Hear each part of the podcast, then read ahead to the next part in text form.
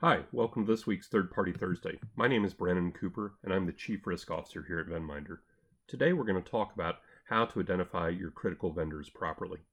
One of the most challenging exercises you face as a third party risk manager is establishing standards for identifying your vendors.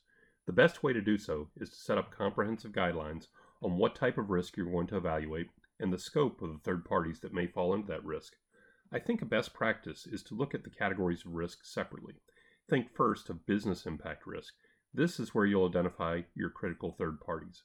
Ask yourself these questions for every single vendor in your scope. It's essential that you don't overlook any, even if they can quickly be dismissed. The three questions you should ask First, would the sudden loss of this third party cause a significant disruption to our business? Second, would the sudden loss impact our customers?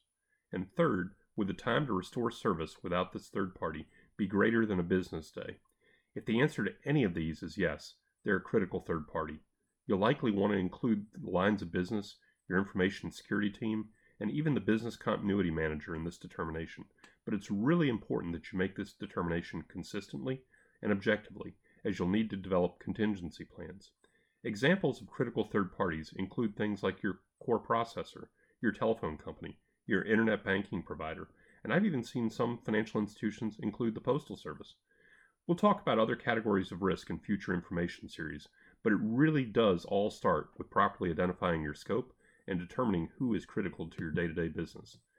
Thanks for listening in, and if you haven't done so already, please subscribe to our Third Party Thursday series.